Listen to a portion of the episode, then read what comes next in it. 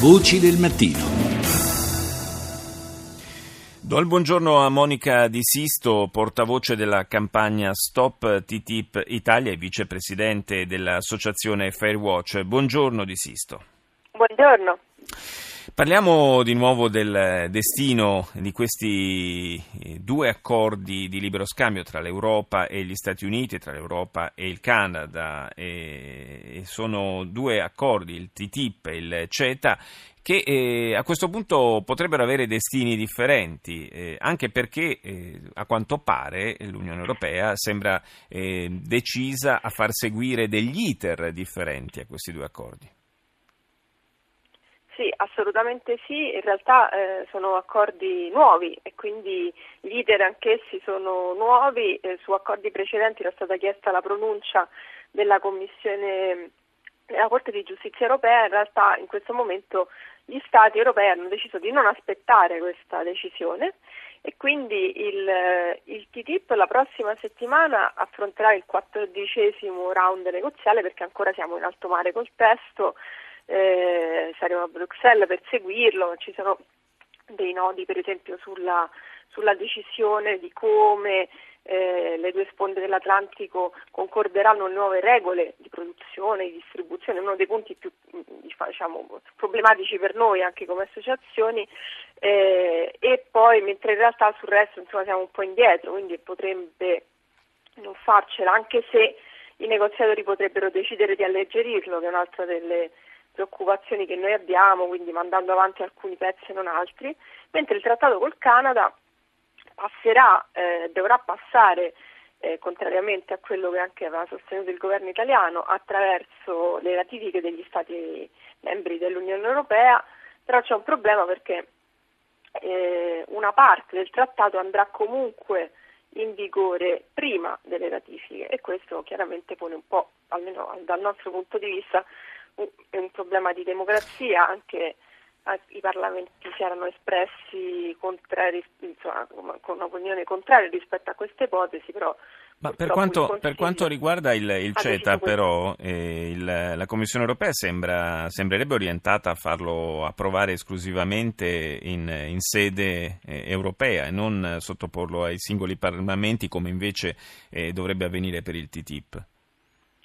No, il Consiglio europeo ha deciso però eh, due giorni fa eh, che, che, passerà attraverso eh, gli Stati nazionali. Il punto è che però il 90, fino al 95% del trattato può entrare in vigore prima di, di, di, questo, diciamo, di, questa decisione degli Stati nazionali. Che quindi, che quindi non, a quel punto ha un peso molto relativo. Insomma. Soprattutto poi è difficile che uno Stato si opponga ad alcune previsioni nel momento in cui diventassero già, soprattutto la parte dei dazi, no? quindi l'ingresso dei prodotti diventasse già operativa, che fai? Rischi, anche perché il CETA ha eh, al suo interno eh, la possibilità da parte delle imprese di citare gli stati qualora le loro decisioni eh, li danneggiassero, rischi una causa in virtù certo. del trattato stesso. Quindi insomma siamo in una situazione un po' paradossale. Noi pensiamo invece che sia importante che i parlamenti dicano la propria e che anche se non possono emendare questi trattati, né loro né il Parlamento europeo in realtà eh, potessero comunque fermarli eventualmente se non fossero d'accordo. Invece questo, diciamo, questa decisione un po' pregiudica questa possibilità. Nei giorni scorsi, anche per eh, iniziativa francese, lo sappiamo, il governo francese è molto scettico sul eh, TTIP, eh, si era dato quasi per sfumata la, la, possibilità che si arrivasse a concludere eh, il negoziato su questo trattato entro la fine del 2016. In realtà, eh, nel, nell'ambito del, eh, del, del vertice della Nato che si terrà nei prossimi giorni a Varsavia eh, si eh, potrebbe tenere, anzi si terrà questo trilaterale eh, che vedrà anche la partecipazione di Juncker e Tusk accanto a Obama, nel, nel quale si tenterà di accelerare il negoziato.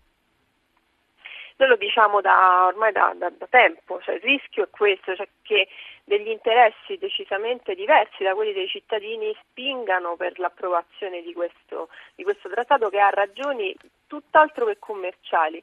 Eh, gli Stati Uniti e, le, l'Europa, la Commissione europea spingono perché si crei una nuova sede di decisione e soprattutto si crei un'area atlantica e transatlantica in questo caso che controbilanci il potere dei paesi emergenti. Noi pensiamo che questo possa essere una miccia per ulteriori conflitti, infatti da fin dall'inizio chiediamo che negoziati importanti come questi vengano ricondotti all'interno delle istituzioni multilaterali, non cioè nei tavolini faccia a faccia, ma in tavoli in cui paesi importanti come la Cina, l'India, la Russia, mm eh, il Brasile possano dire la loro, anche perché senza un governo globale del commercio, visto che ormai il commercio è totalmente globale, è veramente difficile pensare che non si inneschino reazioni a catena. Pensiamo per esempio alla, alle sanzioni russe, a quanto hanno alle sanzioni contro la Russia commerciali e economiche quanto hanno danneggiato anche molte nostre imprese sì, che infatti, esportavano lì. E infatti questo è un tema di cui ci siamo occupati anche di recente. Grazie a Monica Di Sisto, portavoce della campagna Stop TTIP Italia.